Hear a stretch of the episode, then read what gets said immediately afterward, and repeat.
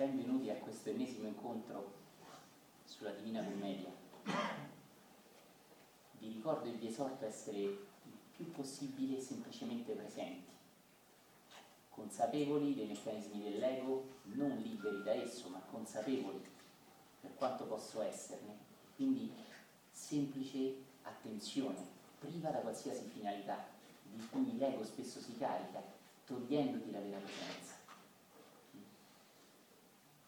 Voglio raccontarti uno dei segreti della pace interiore. Uno è non vedere Francesco Andrea.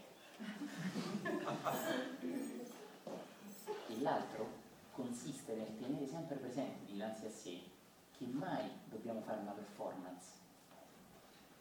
E quando io parlo, nella mia eh, piccolezza e nella mia mente piena di cose ingarbugliate, tengo sempre a mente. Quando io vengo a parlare qua, non vengo a fare una performance, non vengo a stupire le persone, non vengo neanche a fare il maestro. Il mio scopo non è quello di avere presa sugli altri, il mio scopo è invece quello di cercare di trasmettere cose che ho realizzato. E per questo non serve una performance, non sono un attore che cerca di, con tutto il rispetto, cerca di fare il meglio possibile il, il suo ruolo per essere chiamato come attore, per essere affermato nel mondo degli attori. In questo risiede una pace straordinaria, perché se questo è vero per me, lo è anche per te, nei contesti della tua vita, diversi dalla mia. Se tu nella vita sai dirti che non devi dare una performance, ma devi essere te stesso, non devi essere simpatico, devi essere vero non devi essere straordinario, devi essere vero. Allora anche nel momento in cui risulti simpatico, straordinario, saprai che sono tutte qualità vere, semplicemente, e che non cerchi di lanciarle sugli altri per adescarli. Se sposi questo alla grande energia e amore per quello che fai, tu hai la chiave della maestria e non hai bisogno di arrivare seduto sul tappeto volante o col turbante in testa, perché tu realizzi l'essenza stessa della vera maestria. Allora conosci una pace che non è di questo mondo, ma che su questo mondo può essere sperimentata. Ed è la stessa pace che tinge di rosa il tramonto o di viola azzurro le stelle. È l'essenza stessa della parte più misterica della vita. Se poi realizzi la verità che non puoi trasmettere pace se non parli della pace, allora tutto si chiude, il tuo cerchio è perfetto, ma quella perfezione non è nell'ego. Capisci? Dicendo parole un po' delicate, sto un po' raccontandoti un segreto. Grande semplicità, fuoco profondo per cercare di trasmettere la tua realizzazione che sai essere un premio. Gli orientali lo chiamano la legge del karma, io per questo vi ringrazio perché voi mi offrite un'enorme opportunità, che è quella di riscattare un pochino le enormi cose che io ho, ho preso dalla vita, no? ho ricevuto dalla vita. Io vi devo tantissimo e senza umiltà non vi ringrazio per fare l'umile, perché io non sono umile, vi ringrazio veramente di cuore, perché voi mi permettete di riscattarmi un poco dinanzi alla vita che mi ha dato così tanto. Quindi io da una parte sento il grandissimo impegno di trasmettere delle cose profonde, eppure dall'altra sono completamente rilassato perché non so di dover fare una performance, di doverti stupire, di doverti colpire, di doverti far vedere quanto sono profondo. Queste sono stupidaggini dell'ego. E se tu parli dall'ego, potenzi l'ego di chi ascolta. Quindi ai miei occhi appare un nuovo modo di comunicare, che evidentemente è sempre esistito, ma che è nascosto alla persona che ancora parla per affermarsi e per affermare il proprio punto di vista cose che leggo anche mi permette di dire tra i grandi filosofi del passato, a volte le loro parole cogli il bisogno di affermarsi. E quello è segno che ancora non sono sulle vette. Capisci? Quando il parlare nasce dal bisogno di condividere, il che porta alla radice della parola compassione, condividere una passione, qualcosa di elevato però non una passione di basso livello, allora questo sveglia la compassione in chi ascolta. Quando tu parli da questa qualità di pace, tu puoi forse invitare le persone che ti ascoltano a essere in pace. Se tu invece parli dal bisogno di affermarti, benché a livello superficiale possa stupire gli altri, magari preparando dei discorsoni e parolone, a livello profondo non trasmetterai loro se non l'ego che muove te. Per me questo è estremamente semplice, ma anche straordinario, perché mi permetto di dire che è una mia profonda realizzazione e non è un ripetere delle parole. Io vedo questo. Questo è grande, perché se lo vedi anche tu lo puoi attuare nella tua vita e puoi diventare a tua volta un emettitore nel tuo semplice e umile mondo, ma espandendo coscienza, veramente, non chiacchierando sull'espansione della coscienza. Quindi ricordati, per attingere a un livello più profondo di pace, dobbiamo assolutamente spogliarci del bisogno di performance, di stupire gli altri, di dire cose incredibili, perché se le dici tu non saranno mai magnifiche e incredibili, saranno sempre tue. Nel quarto canto Dante ci fa vedere che fine fanno le persone che si basano soltanto sulle loro capacità. Stanno all'inferno. Ricordi? Sto parlando esattamente della realizzazione di queste profonde verità trasmesseci da questo maestro attraverso la scusa della letteratura. Capisci? Sto parlando esattamente dell'essenza di quello che già abbiamo colto nel quarto canto. Guardi, siamo nel primo girone, cerchio che cigne l'abisso. La parola cosa tanto è straordinaria. Il cerchio che cigne l'abisso, che quasi lo stringe E abbiamo visto che più andiamo in profondità, cioè più andiamo giù nei canti, e più questo stringere è forte, come una sciarpa che ti strozza, una cravatta troppo stretta. E quindi anche in questo Dante dà questo senso di stretta, che è un pochino la stretta che sente l'uomo quando vive nell'ego, nel bisogno continuo di affermarsi nel mondo del lavoro, di stupire gli altri, di essere considerato una persona eccezionale. Grazie tantissimo, questo io apprezzo moltissimo. Grazie io ho un po' di problemi con le luci e vi ringrazio di questa pazienza. Questa è una delle essenze profonde che Dante ci fa vedere in noi. Questo non vuole essere in contrasto con i dantisti o con i letterati o con alcuni professori qui che sanno Dante molto molto meglio di me. Assolutamente, io lo so questo. Ma non colgono Dante come un invito a conoscere se stessi e a trascendere le proprie paure, quindi come un mezzo di autoelevazione ma viene soltanto studiato come mezzo di autoacculturazione. Capisci? Il che appesantisce molto la tua testa, riempie i tuoi curriculum, ti fa sapere un sacco di cose, ma non ti eleva. Questo è il dramma della società attuale. La società attuale sa molto più dei nostri nonni. Eppure i nostri nonni, quando magari potevano permettersi di studiare la scuola media, erano appassionatissimi di latino, di matematica, di storia. Oh, avevano studiato le medie mica erano degli ignoranti. Invece noi oggi abbiamo un sacco di lauree, ma prese senza passione. Prese perché dietro c'è l'ennesima spinta che devi che devi laureare. Devi avere uno, cinque, sei pezzi di carta. E questo ha generato un'enorme ignoranza di laureati. Cioè persone che non amano quello che hanno studiato e infatti l'hanno completamente dimenticato. Quindi l'intento anche di questi incontri è ritrovare la passione per queste meraviglie, perché certe cose si svelano soltanto a chi occhi stupiti. Non si svelano agli occhi dei dotti e dei sapienti, ma agli occhi dei semplici, come diceva il grande Gesù di Nazareth. E il semplice non è la persona che non sa leggere, è piuttosto la persona che è scevra e spoglia dai meccanismi dell'ego che ti portano ad avere lauree, a accumulare, a far vedere che sai, che sei bravo, c'è un curriculum della Madonna. Questo è il meccanismo in cui la società attuale cade ed è terribile, ma se ne esci è anche semplice. Capisci?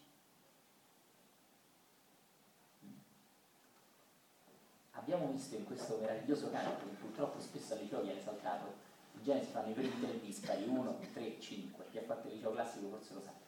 In genere si fanno questi, quindi il quarto viene saltato a tre parti. Abbiamo visto in questo meraviglioso canto che Dante ci parla semplicemente del fatto, per modo di dire, del fatto che da solo non ti puoi salvare. E in questo primo girone dell'inferno incontriamo degli esseri straordinariamente grandi, che nonostante la loro grandezza sono all'inferno. E abbiamo visto, nella prima parte di questo incontro, che questo è perché queste persone si sono basate soltanto sulla loro forza, sulla loro capacità, e non sono invece state capaci di aprirsi a quello che il cristianesimo chiama la grazia, a una forza più grande di loro. Questa cosa è meravigliosa sia la vita. E ci si potrebbe chiedere come un uomo del Medioevo possa aver condensato una cotanta profondità in questo testo. Dici, perché è straordinario, è straordinariamente attuale. Capisci? È bellissimo. Vi ricordate? Il canto inizia con un tuono, no? bellissima questa parola, no?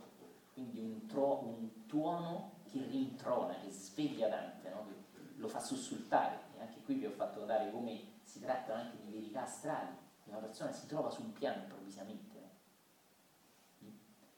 E Dante si trova in questa situazione improvvisamente. No? E abbiamo visto che si trova alla cor- dinanzi alle grandi anime. Questa cosa bellissima. E abbiamo lasciato un po' più o meno a metà il canto, lì dove vi ho fatto vedere, vi ho fatto notare il grande insegnamento che dietro a questo canto, cioè che se nella vita ti basi soltanto sulle tue forze, sulle tue capacità, ma non sei capace di aprirti a una forza superiore a te, tu comunque sei destinato a vivere una vita squallida, una vita d'inferno. Okay. Come in inferno vivono queste grandi anime che però hanno avuto la limitatezza che fa quasi tenerezza a Dante, ricordate queste parole straordinarie che Dante usa? Fa quasi tenerezza a Dante perché sono esseri molto più straordinari di persone normali che invece troviamo per esempio al paradiso. Gli esseri più forti, più straordinari sono all'inferno nella Divina Commedia. E questo perché spesso la nostra straordinarietà, la nostra capacità incredibile, anziché elevarci, ci riempie l'ego. Ed ecco perché Dante mette all'inferno degli esseri anche straordinari proprio perché l'ego, dicendo guarda quanto sono forte, gli altri mica sono forti come me, guarda quanto sono profondo, guarda che ti faccio notare, ma chi te la fa notare sta cosa? Riempendoti delle tue virtù, quelle virtù ti inchiodano all'inferno. E allora la domanda successiva, se vi è intelligenza in te, è che cos'è la vera virtù?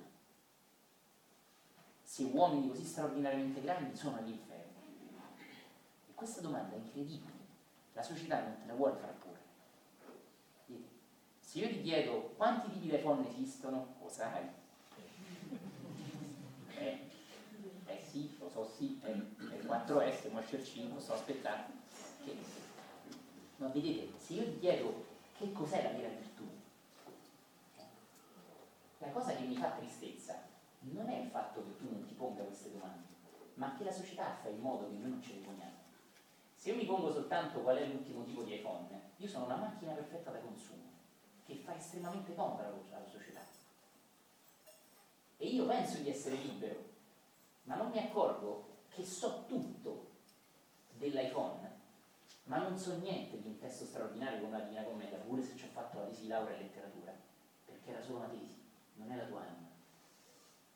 Perché sono stato schiacciato da un meccanismo, non è colpa mia ma è un meccanismo terribile, che come direbbe Socrate ai giovani ateniesi 2500 anni fa, non vuole essere svegli, vuole essere addormentati, che consumino, consumino, consumino. Perché io so che cos'è un Kalashnikov? Perché da giovane in televisione c'era Rambo, c'era Comando e c'erano film di guerra tutto spiano, non Rambo nostro. Questa cosa è terribile, perché io non ho scelto di sapere cos'è un Kalashnikov. Però perché non so il motivo per cui Dante ci fa vedere che i grandi stanno all'inferno?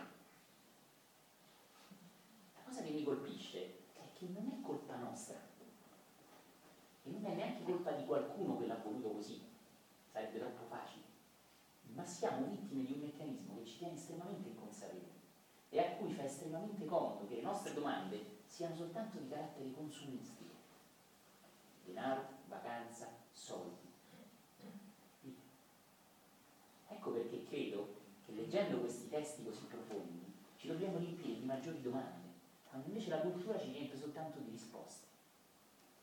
Socrate dice una cosa meravigliosa, dice che se la risposta arriva prima della domanda, quella risposta non ha valore. Vi ricordate? È meraviglioso. Che cosa vuole dire con queste, che sembra un gioco di parole? Che se noi non sorge la domanda perché esisto, che cos'è la verità, come posso elevarmi, come posso toccare un livello più alto di amore autentico, se in me non c'è questa domanda, anche se arriva un grande maestro a darmi delle risposte, io non sono pronta a quel maestro lo inchioderò soltanto una trave.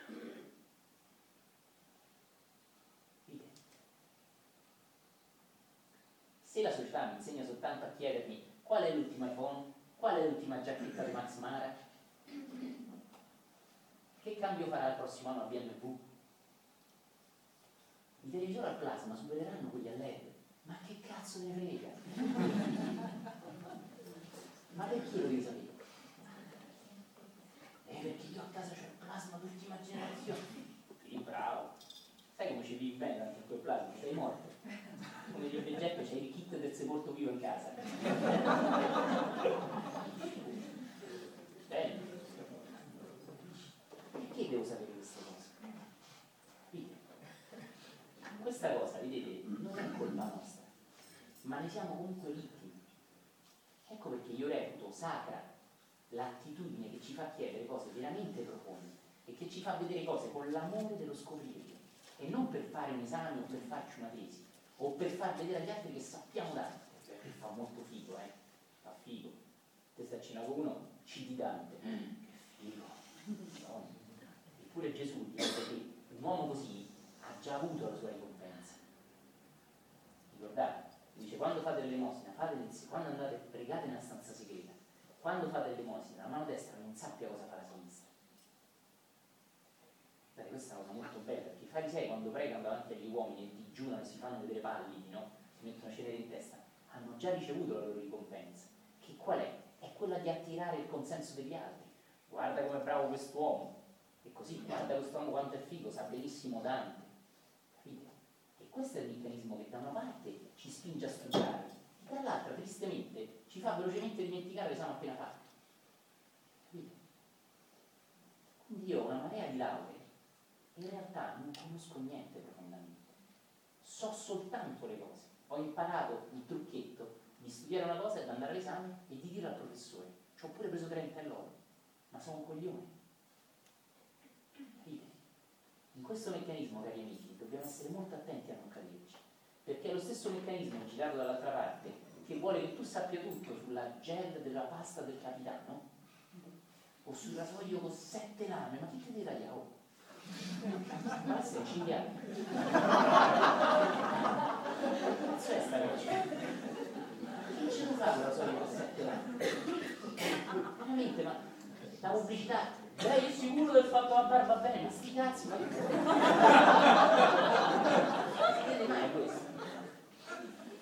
Le facciamo un test, si cade avevo ancora un quarto di millimetro di barba. Oddio, come potevo fare un quarto di millimetro di barba? Che la società dei sorci. Pensano invece di fermarsi e dice, ma tu perché? Invece se uno chiede, ma tu ti sei veramente raso? Ma perché mi giurate? Che c'è? Il culo del bambino quello in faccia. Sono mondo, barba. Magari me la faccio, magari si vede che è oh. Anche quello che cos'è? Apparire.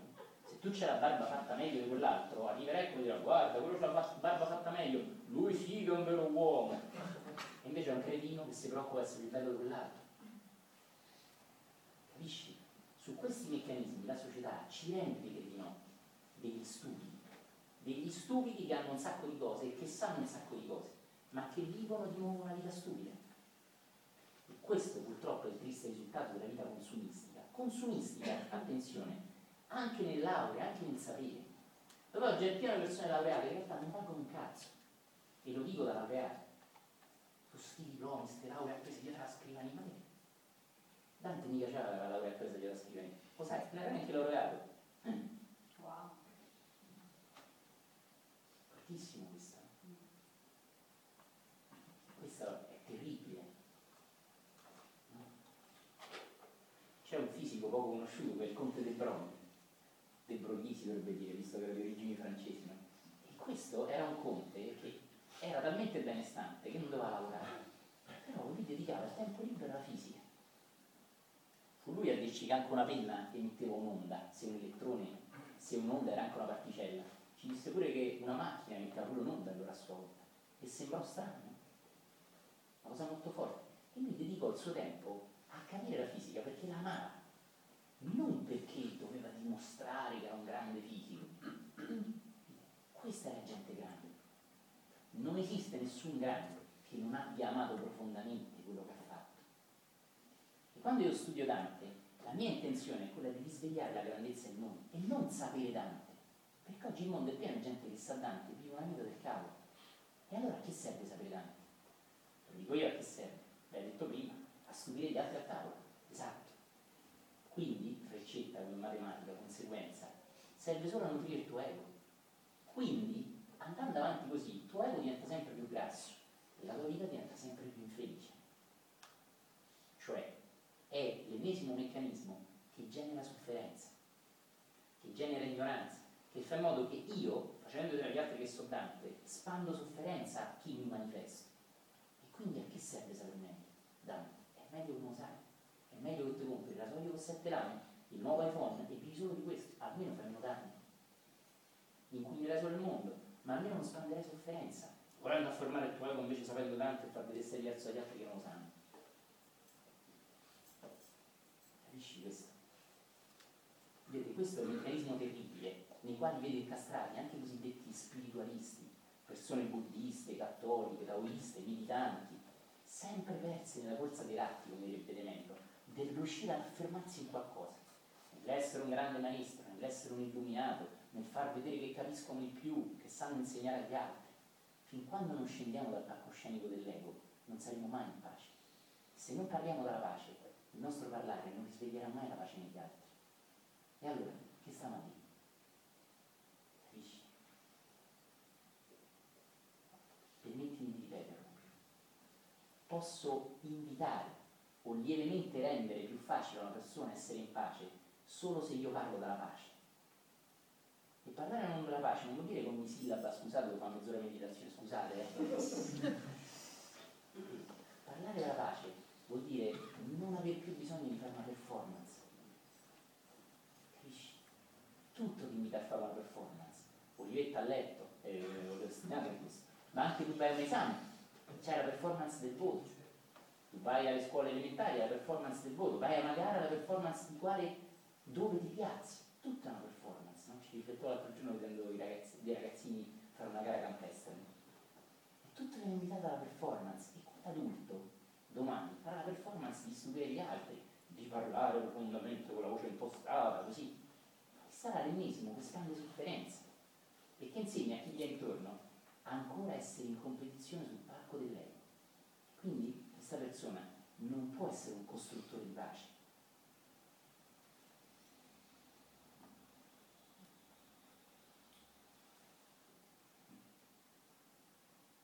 La massoneria insisteva tantissimo su questo costruttori del Tempio.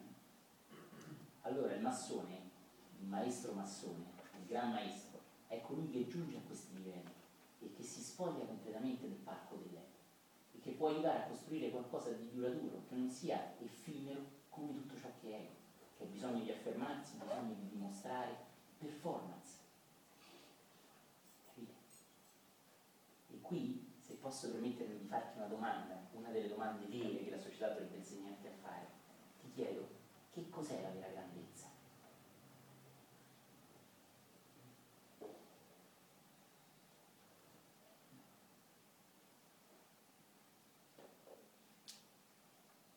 Forte, la domanda te la devi porre.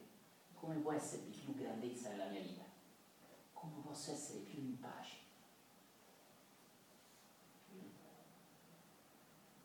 Capisci questo? Fai scendere queste domande in profondità. La risposta la sanno tutti, ma la sanno senza aver ricevuto la domanda profonda prima di cui parlavo. Quindi rimane solo a livello mentale. Pregando, meditando, invece pregano, meditano e non vi è pace. Dici, perché? Perché quella preghiera e quella meditazione sono ancora in estrema superficialità. È ancora un meccanismo del bene.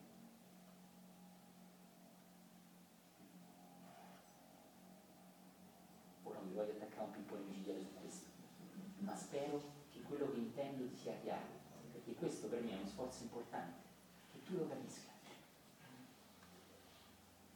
Tu noterai che nella tua vita, senza saperlo, sei in gara. E non è un'offesa la mia, è piuttosto un invito a prenderti coscienza di questo. Osserva quali sono le tue gare. Essere un bravo papà, essere un bravo ricercatore, essere una brava casalinga, essere un bravo fornaio, essere un bravo fisico, essere un bravo matematico, essere un bravo maestro, non lo so quale sia la tua vita, essere un bravo sciatore, sempre una gara per far vedere agli altri, sempre una gara per affermare che tu sei più bello degli altri. Questa è la radice dell'ego. Se la vedi, te ne inizi a liberare. Se invece dici ora ucciderò l'ego, devo liberarmi dall'ego, sarai solo più carico d'ego. Capisci? Quindi prego di approcciare queste parole straordinariamente profonde, così, come un bambino innocente. E non per sapere tanto, che è una gran figata. Perché altrimenti nuovo in questi meccanismi che tutto faranno fuorché donarti la pace. Quando invece queste parole straordinarie sono state scritte con tutt'altre intenzioni.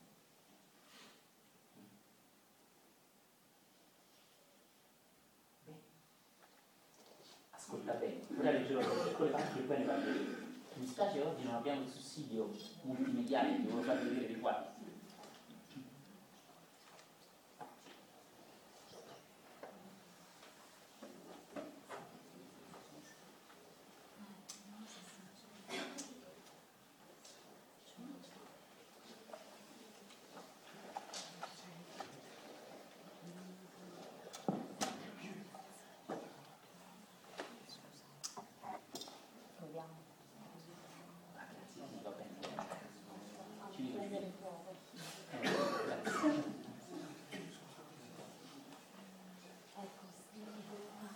Allora scusate se prendo il canto da metà, ma si collega dove l'abbiamo lasciato l'altra volta. Leggo qualche rigo e poi ritorniamo sulle singole righe. Il rigo è anche bello per la musicalità, quindi per sentire anche questo ha un effetto suo bellissimo, no? già ci rende più sensibili alla bellezza. Dante ci dipinge una bellezza davanti agli occhi, ci mette. Anche solo quella già merita tantissimo.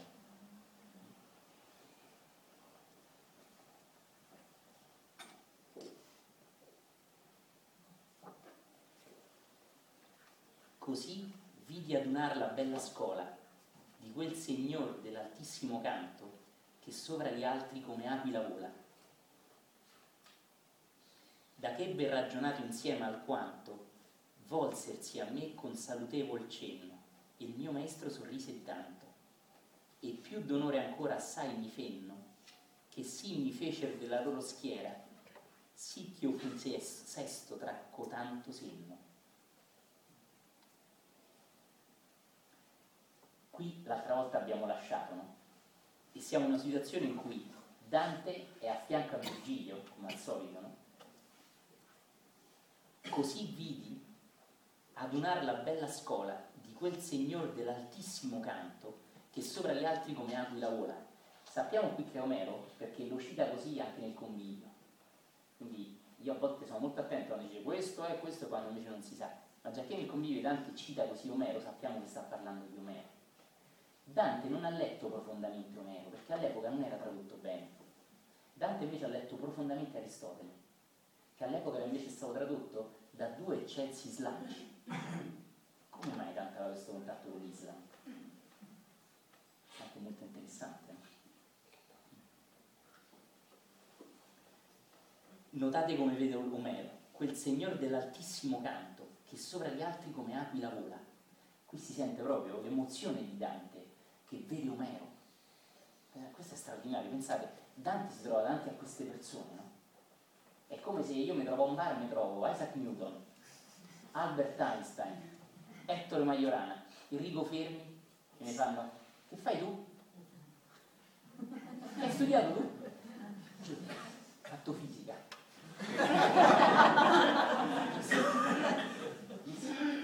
Questa è gioca a briscola con Isaac Newton, Albert Einstein, Fermi, Enrico Maiora, Ettore Maiorano.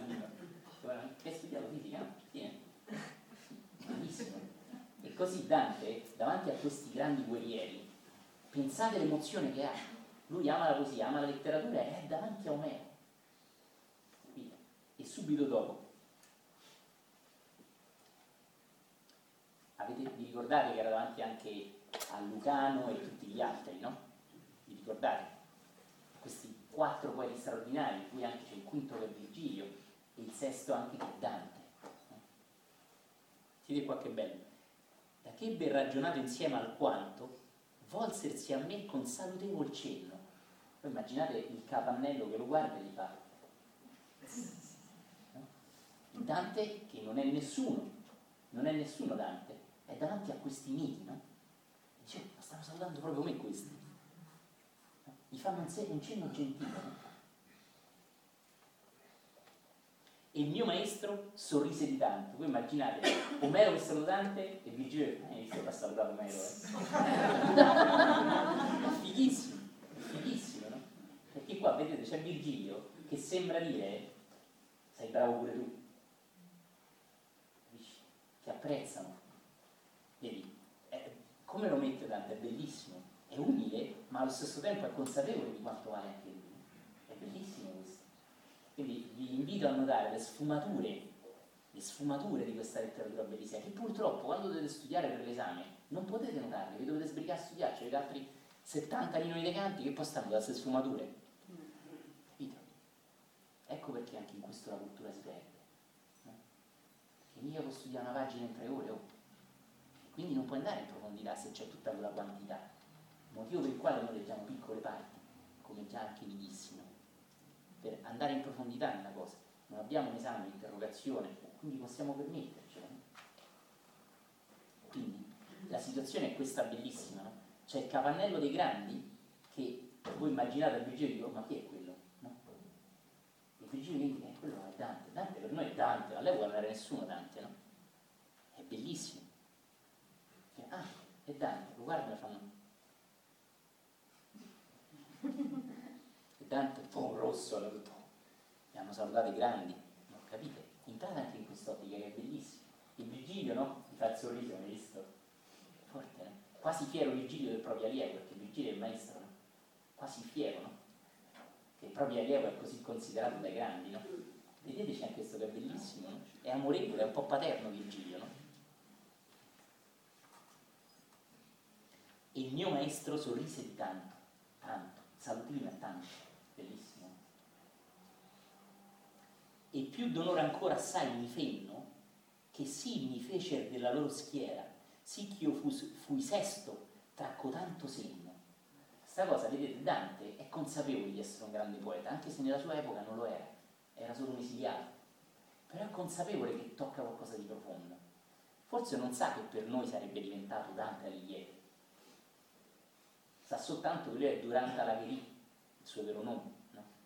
Quindi, però è sesto, è il sesto. In realtà oggi è più importante di tutti gli altri.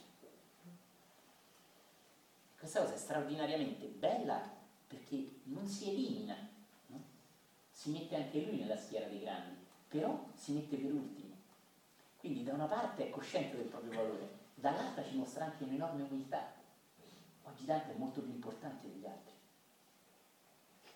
questa cosa notarla è bellissima perché Dante tra le righe ci fa vedere un'enorme umiltà, ma anche un'enorme coscienza di quello che vale, che vale. Il che secondo me è vera umiltà. Vi ricordate ne parlavo l'altra volta o qualche incontro fa? Una persona umile non è una persona che non conosce il proprio valore, quella è una persona finta. Se io so di valere e dico di non valere, mica sono umile, sono bugiardo.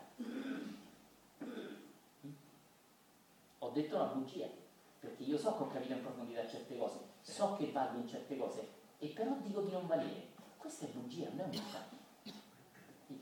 Quindi mi sembra bellissimo farvi notare che qui Dante ci fa vedere la vera umiltà, dove si pone sesto, non si pone davanti a nessuno, ma si pone pure tra i grandi. Come potrebbe dire, ammazza che faccia tosta, non l'avevo mica notato quando l'avevo studiato, ma invece è bellissimo. Capite?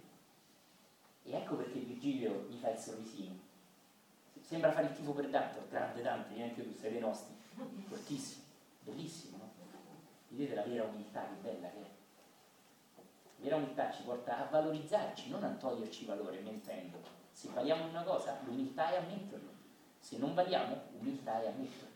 Di nuovo l'umiltà è quindi una qualità di limpidezza, non di negazione delle proprie capacità. qui Dante ce lo fa vedere bellissimo. Questa letteratura ce lo insegna.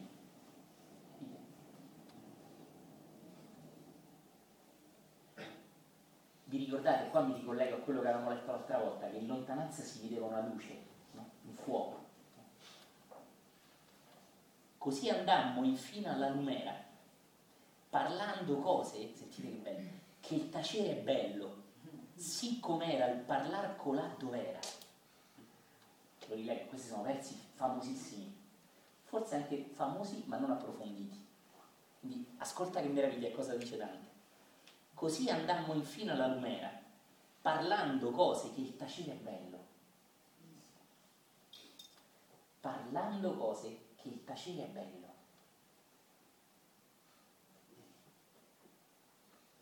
Non dice è giusto, ma è bello. È il silenzio che è bello. Come se cose profonde nel silenzio vengono acquisite, non vengono segretizzate un seme messo sottoterra potrebbe sembrarti nascosto, ma invece è solo seminato. E se tu lo svegli, non gli permetti neanche di mettere germogli e radici. Quindi mi piace vedere le parole che i grandi hanno detto a Dante, non come un segreto, ma come un seme. Ne vedi la differenza? Il segreto è qualcosa che ti dico, non te la dico, me la tengo per me. Il seme invece è qualcosa che non ti posso far vedere, perché se te lo faccio vedere il seme muore, ma aspetta, e nasceranno i fiori, i frutti, il tronco, le foglie. Questa è la differenza. Dante non sta facendo il segreto, ma la tengo per me, ti è, ma sta invece segnando queste parole, che il tacere è bello, bello come un seme messo sottoterra, che non va svelato, va lasciato lì. Ma tra un po' non te lo dovrò svelare io, si svelerà lui. Non so se vedete, cari amici, la straordinarietà di questo. E così, vedete, ritornando a quello che dicevo prima, non devo mostrare le mie capacità nella vita, si sveleranno da loro se sono autentiche. Non è così. Puoi rilassarti. Se invece le devi così tanto propugnare, annunciare col megafono, ma saranno delle capacità? Capisci? Tenero la chiama la corsa dei ragione straordinariamente sacro quello che ci dice. Perdi la corsa dei ratti. È bellissimo, vedete? Se io ho delle qualità che devono mostrarsi agli altri affinché siano utili a qualcuno, si manifesteranno. Posso rilassarmi. E anzi rilassandomi le farò manifestare. Invece mi devo sforzarsi, sforzarmi per manifestarle. Io le deprimo. Non sarebbero d'accordo con me tutte queste grandi scuole secondo me piuttosto di basso livello, americani che insegnano io sono ok, tu sei ok, afferma al mondo il tuo valore, dimostra quanto vali. Dante ci dice una cosa completamente diversa. E io, cari amici, sento molto più vero quello che ci dice Dante. Nel Medioevo, a Pechino si dice ci senti dalle orecchie, e questo è bellissimo. Dici, nel Medioevo e oggi mu- nuove scuole per far vedere quanto vali, tira fuori il tuo valore. Il tuo valore metti da solo. Non devi tirarlo fuori tu. Tu devi rilassarti, essere in pace, non aver paura. Non aver paura che il tuo valore non emergerà. Capisci? E allora il tuo valore emerge. È straordinario. Questo è scritto nella Divina Commedia. Questo è quello che Dante ci insegna se le leggete. Quindi quello che vive Dante è bellissimo perché ci racconta di quello che vede, ma è straordinario, no? Sembra altrettanto psicologico di uno svego dei tempi moderni, no? La coscienza di Zen, in cui ci fa proprio vedere la psicologia di quello che gli accade dentro, no? La sua umiltà, il fatto che le sue qualità emergono senza che lui le debba spingere per farle emergere. E questo nel Medioevo era assurdo. Se voi leggete le altre cose del Medioevo, ah, è un'astronave vicino al dinosauro. Per i suoi tempi Dante era avantissimo. Capite? Questo è straordinario se lo vedete. E ancora oggi non è letto perché è troppo culturizzato. Noi dobbiamo toglierlo dal piedistallo della cultura e renderlo semplice nutrimento delle nostre qualità, della nostra anima. Allora ci svela il proprio segreto, non quando diventa retaggio di letterati. Capite? E di nuovo, Padre, ringrazio perché hai nascosto queste cose ai dotti sapienti e le hai rivelate ai semplici e agli umili. Fate vibrare queste parole, solo vibrando in voi acquisiscono valore e rivivono di nuovo, non sapendole, ma vibrandole.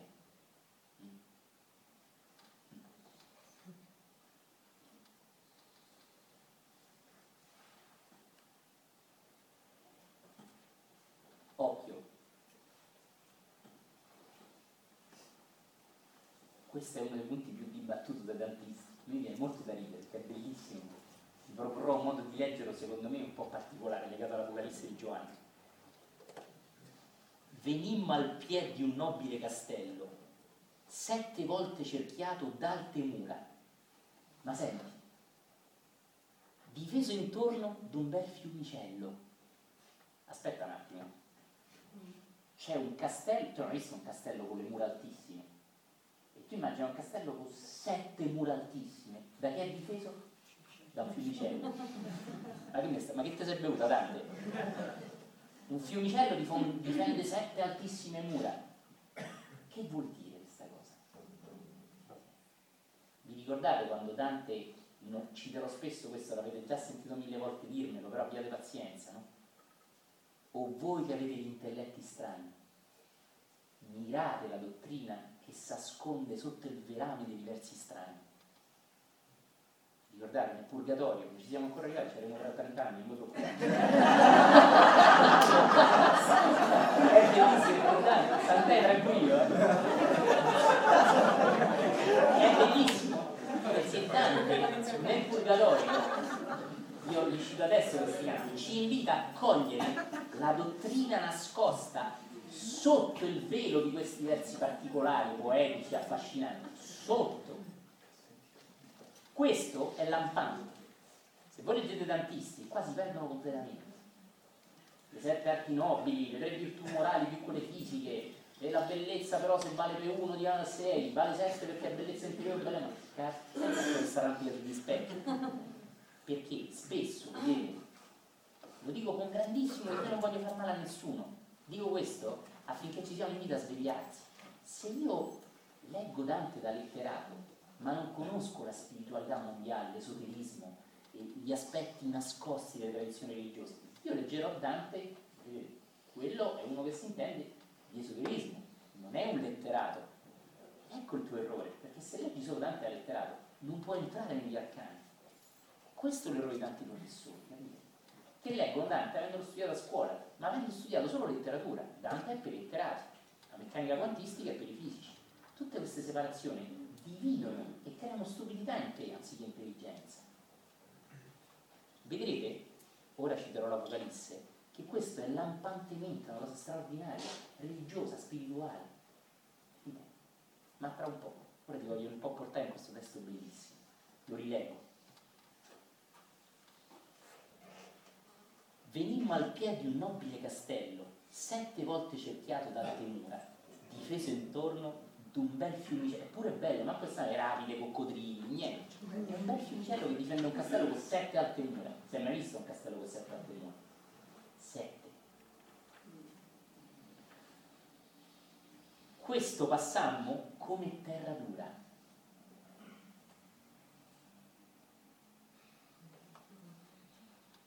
Avete sentito già di qualcuno che cammina sull'acqua? Per sette porte entrai con questi sali. Giugnemmo in prato di fresca verdura. Qui Dante ci sta dicendo una cosa straordinaria, la sta nascondendo. Adesso aprirò vorrei parlare un attimo degli stati di premorte, per chi li ha vissuti. D'altronde la Commedia, due scappi, è tutta sulla morte, stanno nel mondo dei morti. Eh, scusa se c'è Esattamente, no? Esattamente. Quindi è anche un po' buono parlare pure della nobile morte, no? Visto che è tutta una commedia sulla morte, che... anzi no, leggo ancora un pezzo. genti erano con occhi tardi e gravi, di grande autorità nei loro sembianti, parlava a rado, con voci soavi, sentite Dante come dipinge la grandezza, occhi che si muovono lentamente e poche parole. È il contrario dei giullari di oggi. E ti devono convincere, più parlano più ti ipnotizzano. E avete presente? Muovono gli occhi velocissimi, no? Non so se hai mai visto che un pollo muove velocemente gli occhi, un'aquila e viene fermi. Hai notato? Tutto rispetto per i fratelli polli, che non ci dobbiamo mangiare, li dobbiamo lasciare liberi di vivere la loro vita. E non dobbiamo chiudere in gabbia per fare uova, devono fare le uova mentre vivono la loro naturale vita. E magari mentre una volpe o un lupo se li mangiano, ma mentre vivono nel bosco, non mentre sono ingabbiati con la lampadina. Quindi con tutto il rispetto per i fratelli e sorelle polli, qua ce ne abbiamo diversi tra l'altro, e quindi. Che cosa sta dicendo Dante? Sta facendo un esempio bellissimo di nobiltà interiore. Vi ho già fatto notare come Dante dipinge una persona già da due parole e dagli occhi. Eccolo il caso. I grandi li dipinge con occhi lenti e con poche parole, persone che parlano poco. Ditevi voi se questa è una, una descrizione straordinaria e se non dovrebbe darci un esempio di come anche noi dovremmo aumentare la nostra nobiltà, parlando meno e parlando con maggiore qualità. Tu forse non sai che la gran parte delle parole che dici non solo non servono a niente, fanno solo rumore. Questo è terribile. Le nostre parole dovrebbero prendere un potere superiore e per attingere a un potere iniziatico devono essere dette solo quando trasmettono qualcosa di autentico, non per riempire il silenzio di baccano. Come direbbe qualcuno, tanto rumore per nulla. No? Un altro grande della letteratura mistica, William Shakespeare, no? Fortissimo, di cui sarebbe anche bello vedere delle valenze mistiche nei suoi insegnamenti anche. No? Quindi il saggio è straordinariamente disegnato come una persona che ha occhi calmi e che parla poco. Ma in questo sembra vederlo emanare pace e silenzio. Questo è bellissimo. Quindi siamo entrati in questo castello misterioso, difeso non da sette mura, ma difeso da un bel fiumicello che c'ha intorno sette mura e Dante ha superato sette porte. Sette porte. Superate queste porte, entra nella dimora dei grandi. È bellissimo, attenzione, è bellissimo. E i grandi si rivelano come occhi calmi e poche parole. Quindi Dante ci, ci, fa, ci porta straordinariamente in un ambiente di nobile vibrazione, dove senza dirlo vi è pace, vi è calma, vi è intelligenza, vi è presenza. Gli occhi si muovono con calma, la voce è profonda e quieta.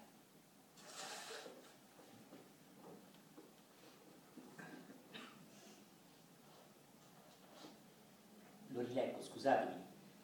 Genti verano con occhi tardi e gravi, di grande autorità nei loro sembianti. Autorità bravissima. Parlava a rado, con voci suavi.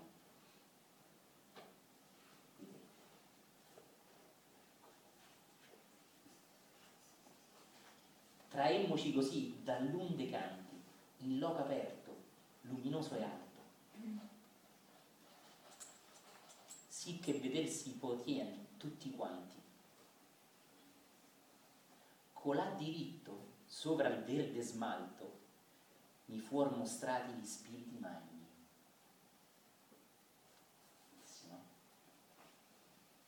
Che cosa sta dicendo? Che davanti a lui Dante si trova gli spiriti dei grandi, i magni.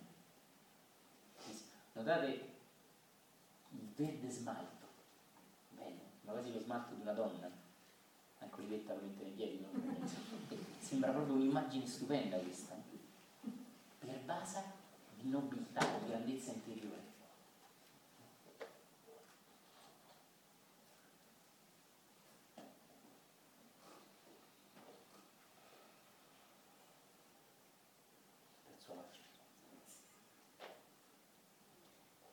mi fuor mostrati gli spiriti magni, che del vedere in me stesso mi salto. Lo rileggo. Ascoltate attentamente, con semplice presenza.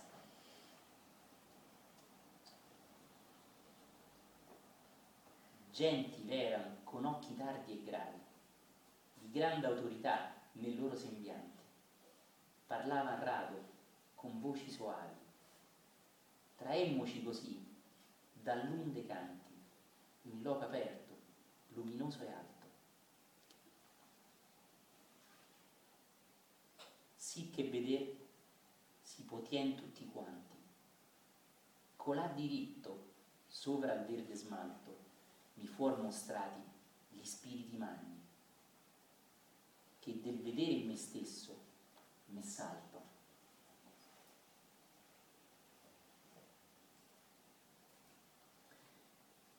In queste parole straordinarie Dante ci sta dicendo che nel vedere in se stesso quello che ha vissuto, quando ha vissuto questo, ora ce lo sta raccontando scrivendolo, ma si sta facendo notare che questo accadeva in un passato diverso da quando scrivevo. No? E io notate che tanto usa la parola di guardare dentro me stesso. Notate che termini usa. Tutti i termini iniziati, tutti i termini spirituali, meditativi, hanno una valenza profonda, non solo letterale. Vedendo questo dentro se stesso, questa esperienza che ha vissuto in passato e che oggi scrive, si esalta. Ma non si esalta perché si esalta un pochino, si esalta perché si riempie di gioia, di gratitudine per aver assistito a questo spettacolo. Davanti a lui ci sono gli spiriti magni. E benché siamo nell'inferno, c'è un'aura solenne, di pace, di sguardi calmi, di voci suavi e di poche parole. Quindi l'ambiente vibra di alta qualità. E Dante ha messo in questo spazio sacro e tant'è che ricordarselo l'emozione. Sembra quasi farci arrivare questa emozione.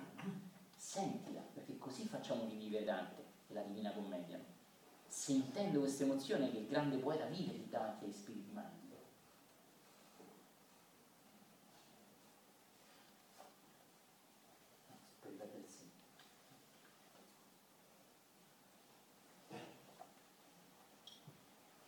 Cari guerrieri, prima di andare avanti, alzatevi e mettetevi con chi non siete di solito.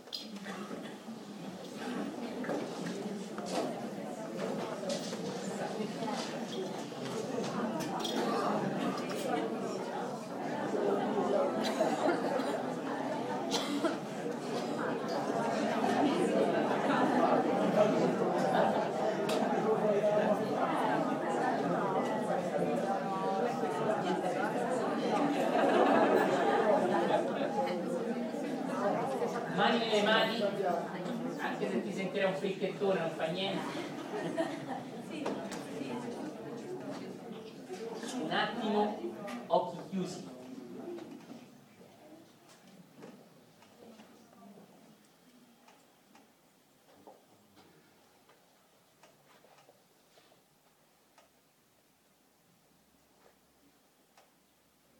Gli spiriti magni.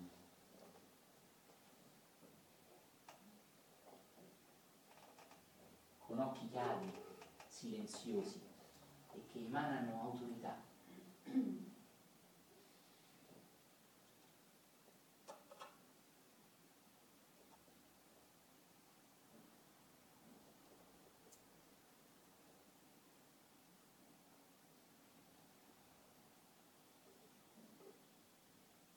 Occhi aperti, occhi negli occhi. Ridi pure, ma non parlare.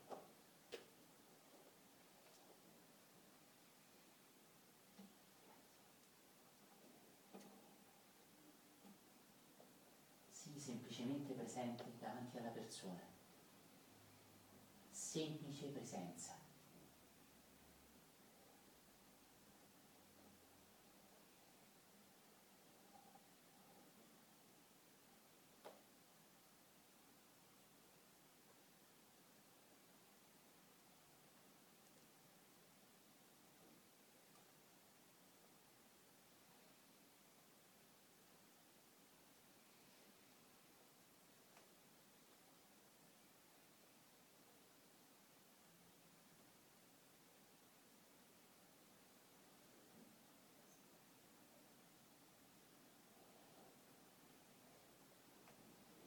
Interiormente, manda benedizioni alla persona davanti a te. Dille che va benissimo così com'è, che le vuoi bene, che sei felice di essere davanti a lui, a lei.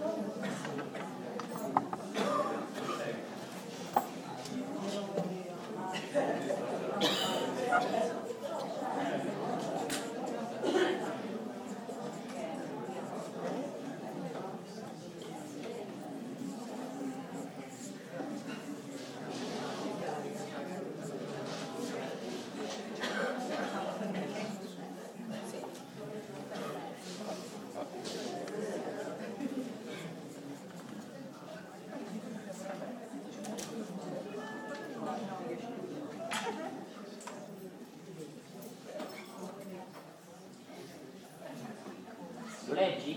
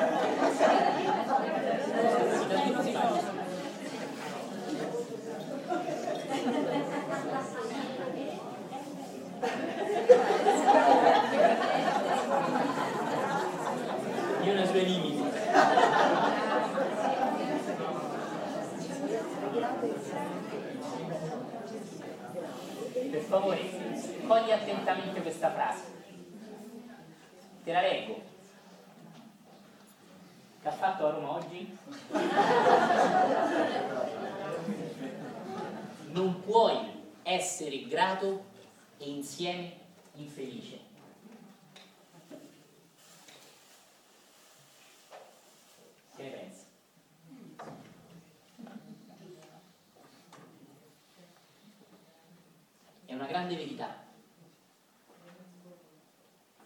deve brillare nel cuore di chi è pronto. Se sei grato non puoi essere infelice.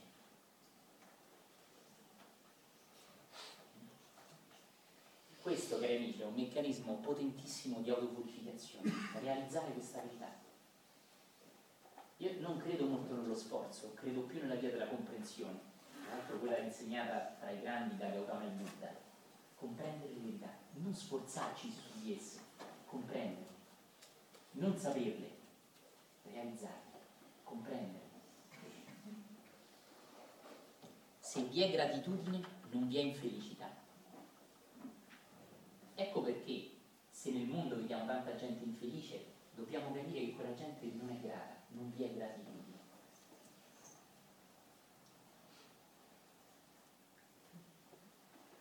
Nell'inferno troveremo tantissima gente infelice. Cazzo, sarà l'inferno. E infatti vedremo che nessuno è grato di essere dov'è. Quasi nessuno. In realtà quelli del limbo, da cui Virgilio, emanano questo a tutti. Quindi questa verità non è scritta nei canti di Dante, ma è insegnata nei canti di Dante. Perché Dante ci fa vedere che tutti, la prossima volta entreremo nel quinto canto terribile, il quarto è una passeggiatina, no, gente che sospira per tranquillità, luce, il castello, i frati, il quinto sono cazzi, in fattorietta piace. Ma questo lo vedrete entrando dentro ben piccante, che i dannati non hanno gratitudine. Questa è una mano che esce dalla Divina Commedia e punta col dito te stesso mentre la leggi, se veramente la leggi, non soltanto se te la sguazzi e te la ingoli stupidamente, ma se veramente ti nutri della Divina Commedia, esce una mano che ti punta e ti dice vi è gratitudine in te, perché se non vi è, sei già dannato. E questo è uno degli infiniti grandi insegnamenti che emergono dalla Divina Commedia. I dannati non, non sono grati. Posso essere grato di avere una persona davanti? Questo è fondamentale. Noi a volte neanche siamo grati di avere davanti nostra moglie, nostro figlio, i nostri colleghi, i nostri amici. Non siamo grati. Figuriamoci uno sconosciuto. La gratitudine è una delle più potenti armi che abbiamo contro l'illusione, contro la bassezza contro una vita di mediocrità in cui gli ingranaggi della società ci schiacciano, contro le grandissime scelte che, che trovi al supermercato, vai a comprare i croccantini per il tuo gatto e c'è quello che se il gatto lo mangia gli si pettina il pelo. L'altro giorno ho visto, c'è il gatto che ha è spettinato, c'ha i peli annodati, dai da mangiare questo. Con tutte faccio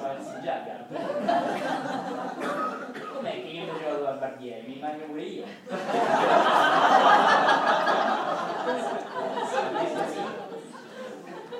e poi a fianco a questo c'è uno scaffale infinito dove in fondo c'è proprio la Madonnina, qualcosa azzurro cioè, scaffale infinito di scelta di croccantini di gatto che cambiano colori, finalità. Se tuo gatto gli ha tagliato le palle, dai la mangia questo. Cibo per gatti castrati. Scherzo, leggete, magari qualcuno di voi produce pure, mi dispiace.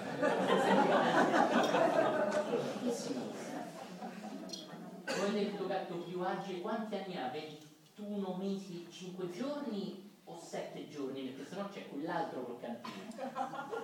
Allora tu davanti a questa scelta infinita di mangini per gatto, non mi dava davanti alla tavola, davanti a questa scelta ti senti libero. Sono libero di scegliere i croccantini che trasformano in un orso da quello che trasformano in un leopardo. Gli do questi e esce sembra Mozart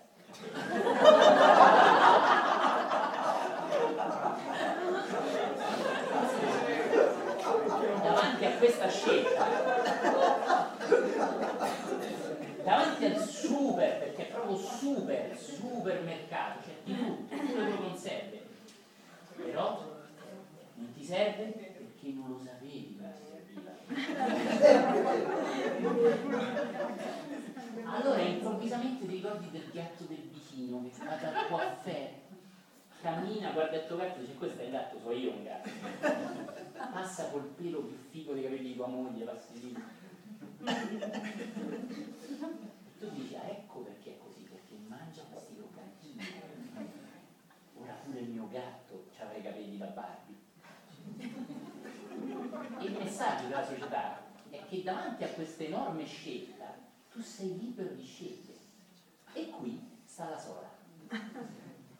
Perché sei libero di scegliere tra una marea di croccantini per gatti, di rasoi a 7 lame di 2, che li lasci fanno tutto loro, ma nessuno ti chiede sei felice. Nessuno ti chiede stai vivendo la vita che veramente senti di essere nato per vivere. Quanto sei vicino a Dio? Sei davvero libero? O sei schiavo delle tue piccolezze, delle tue paure, dei tuoi bisogni di affermarti, del tuo ego? Vedete, se noi nel supermercato non trovassimo tutta questa scelta, o se quando accendo Sky non ci avessi 986 canali, quanto ne sta davanti al televisore? Oh? solo per studiare. La vita di Sky è vivere la vita. Cioè, ho quei 30 anni che per confusione è finita. Dici, oggi mi piace History Channel, voglio vedere il canale di storia. Che storia uno? Gli egiziani come si faceva per tu, 27 milioni di canali di storia. Cioè, quasi là, era meglio quando accendevi e vedi quello che c'era.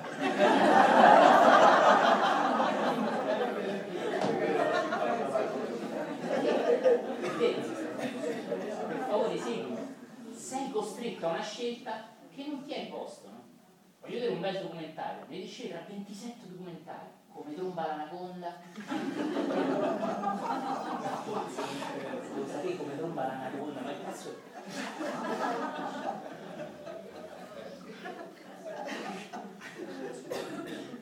allora lì, col telecomando di Skype, con i tuoi croccantini, parlo di me, eh? non voglio prendere in giro te, tu hai la sensazione falsa di essere libero perché hai un sacco di scelte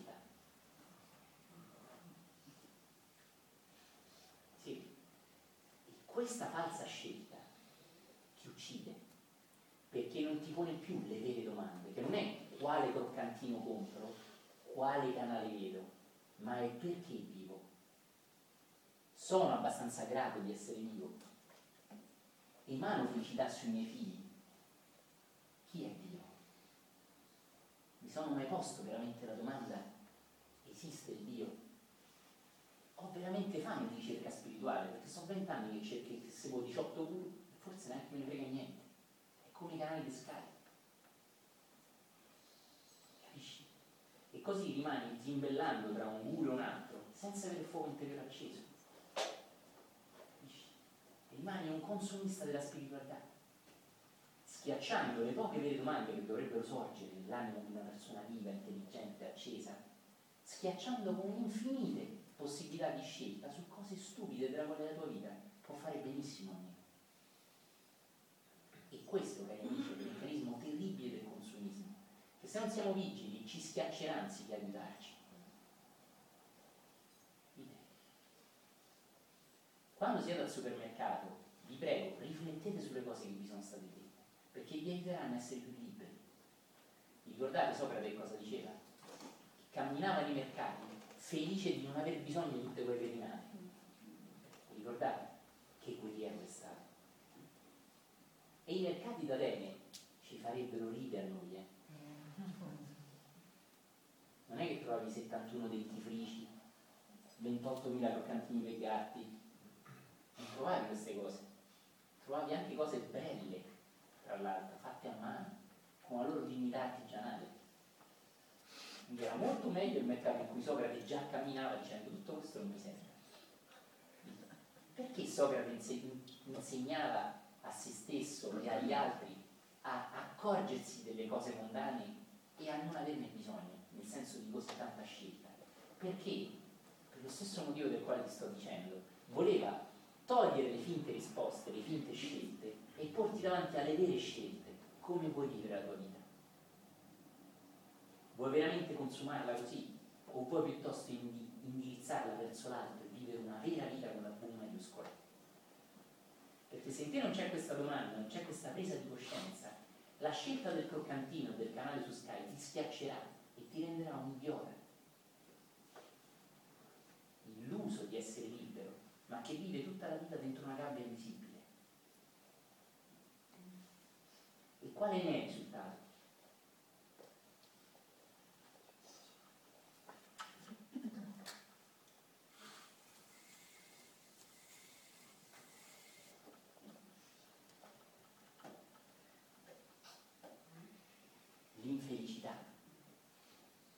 Sapete qual è la malattia del secolo? Sua Maestà la depressione. Non è l'AIDS, non è neanche il tumore, è la depressione. Finte scelte, finte libertà, che schiacciano la tua energia e che non la fanno zampillare in voglio vivere così. Voglio arrivare più in alto. Non voglio spendere la mia vita sui piani bassi, ma voglio aspirare alla grandezza, la vera grandezza, non quella che mi fa stupire gli altri perché cito Dante, perché medito otto ore al giorno, eccetera, ma quella vera, quella umile, silenziosa, con gli occhi calmi, che emanando da te arricchirà chi è intorno a te. questi, cari amici, un meccanismo sul quale quasi ogni volta ti bombardo, ma è importante farlo. Non puoi essere grato e insieme infelice. La mia domanda è, puoi essere un po' più grato della tua vita?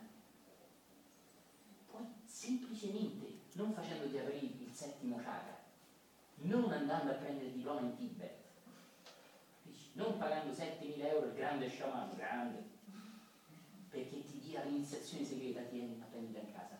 No. Ma quella e cioè di domandarsi se posso essere un po' più grato come accendere una luce di gratitudine maggiore, semplice e potente nella mia vita. Essere più grato. Attenzione, non essere un po' meno infelice. Questa è solo una conseguenza. Ma come posso essere più grato? E che cos'è la preghiera se non gratitudine? Non è quella che ti è stata insegnata. Domani mio figlio ha l'interrogazione, ti prego Dio fammi prendere 8. Fagli prendere 8. Mio figlio sta tanto male, fallo guarire. Queste sono domande. La preghiera non è una domanda. Non è nel mercato delle cose. Chiedo questo, diciamo questo. Capisci questo? E perché ti sto attaccando questo super pippone? Perché questo ha a che fare con le sette mura e le sette porte. Chi di voi conosce l'Apocalisse di Giovanni avrà sentito parlare dei sette spiriti dinanzi al trono di Dio. No? Vedo le facce. Ma te ne dico un'altra che ti stupirà. Hai mai sentito parlare di faticare sette camicie? Come mai hai sentito parlare? Hai mai sentito parlare di essere al settimo cielo? Come mai ne hai sentito parlare? Te lo sei mai chiesto? Perché con questo capiremo Dante, non con i grandi tantisti che si chiedono se nella vita Giacchini un quarto d'ora ha visto le gambe di una sette volte. Questo ci sta insegnando delle cose molto più profonde, queste cazzatine. Perché si dice faticare sette camicie, sudare sette camicie o arrivare al settimo cielo? Da dove viene? È un detto, ma perché proprio sette come numero di chakra? O sette come i gusci della tua aurea? Voglio aprire il mondo, perché chakra, viola, gira, in quel... semplice, semplice. Voglio aprire questo altro mondo di bugie incredibili, di sapere, sapere senza consapevolezza dietro. Come mai le tradizioni orientali, mistiche, ci insegnano questi misteriosi chakra fondamentali, poi in realtà ne abbiamo tantissimi, questi misteriosi gusci di luce intorno a noi, sempre sette, uno per ogni chakra, e da noi diciamo essere al settimo cielo, sudare sette camicie, e guarda un po' che caso. Trovo in Dante un castello con sette mura, e Dante per trovare i magni deve aprire sette porte. Fosse come, ma che sei matto, dai che canale vedi stasera su?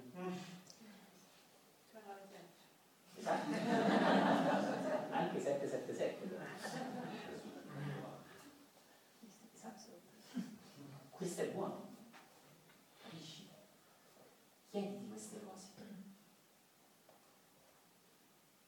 Chi ricorda l'Apocalisse ricorderà che Giovanni, questo testo mistico, visionario, pazzo, assurdo, se non letto dal punto di vista della scienza iniziatica, ci parla misteriosamente del trono di Dio che è protetto da sette spiriti. Misteriosamente la Kabbala, la nobile Kabbala, e notate che sto citando testi occidentali volutamente. La nobile Kabbala dell'esoterismo occidentale, quindi non taoismo buddistico, eccetera, i nostri. La nobile Kabbala parla invece degli spiriti dei sette colori. Come mai? Ebraismo e cristianesimo. Ma attento, l'unica altra tradizione del solo Dio, l'Islam, parla dei sette cieli. Chi di voi ha letto il Corano? Cosa che vi consiglio di fare, perché è un testo straordinariamente spirituale e ci toglierebbe tutte queste cazzate di razzismo, cose, perché è un testo bellissimo, profondissimo, straordinario. Tanto più che lo troviamo pure il Saladino. Chi di voi ha letto il Corano ricorderà che continuamente emergono i sette cieli o i sette veli che si mettono davanti al viso di Allah. Sette veli. E la persona per arrivare a contemplare il viso di Allah deve superare sette tempi.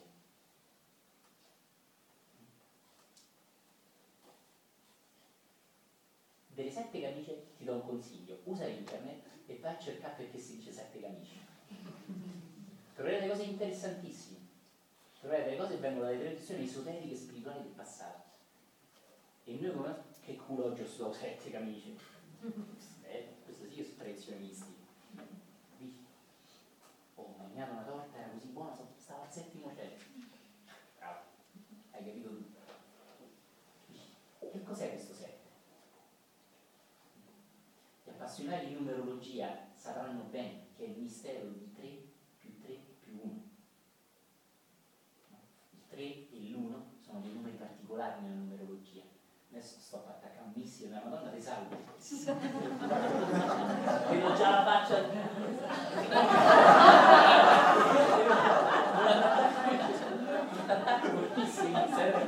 Però ti voglio soltanto far notare questa cosa curiosa della numerologia, che è molto profonda quando non scade nel sapere, bla bla bla bla bla. È molto interessante. La Trinità e il Dio.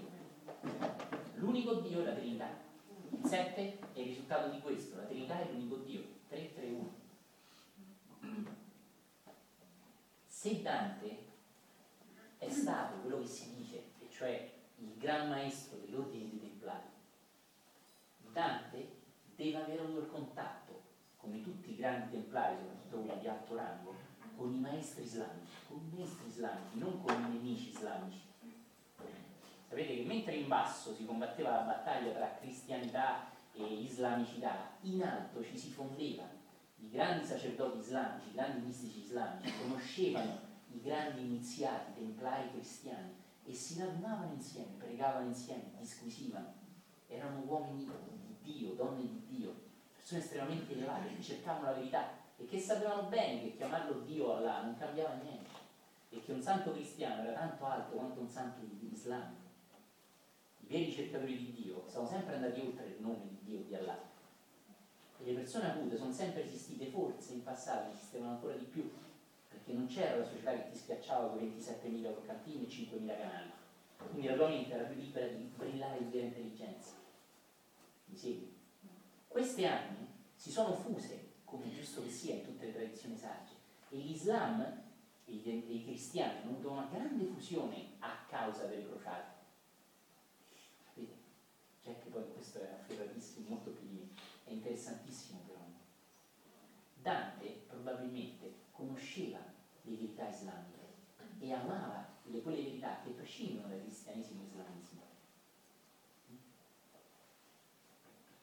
Lo vedremo tra un po' perché incontreremo il Saladino anche, tra i magni, pensate, un islamico, un islamico nell'inferno dei cristiani, ma nell'inferno con gli spiriti grandi, non bastardo perché islamico. Ci dà una lezione enorme antirazzismo Dante. E il Saladino lo vede un po', non lo vede del tutto, con grandissimo rispetto. Lo intravede, lo vede un po'. Anche se mette lì, vedi il Saladino? Capisci? Però lo intravede, ma non insieme. Anche in questo dice tantissimo senza dire tante, no? Grandissimo.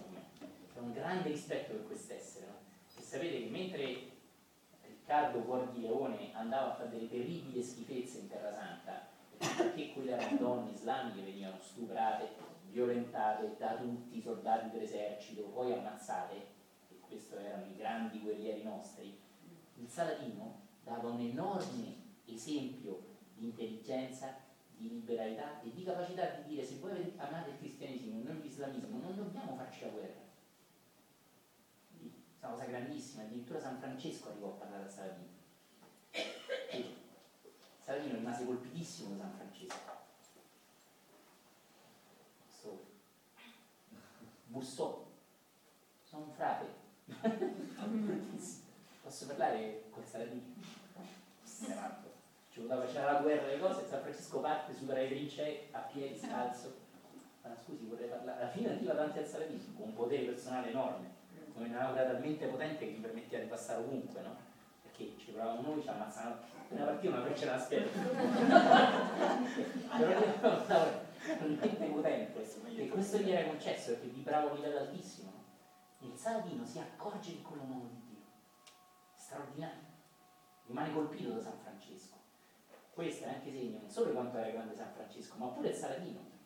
Perché un uomo che riconosce la grandezza è grande anche lui. Perché riconosce in te qualcosa che anche in me, se no non la riconoscerei. Mm? Torniamo a noi.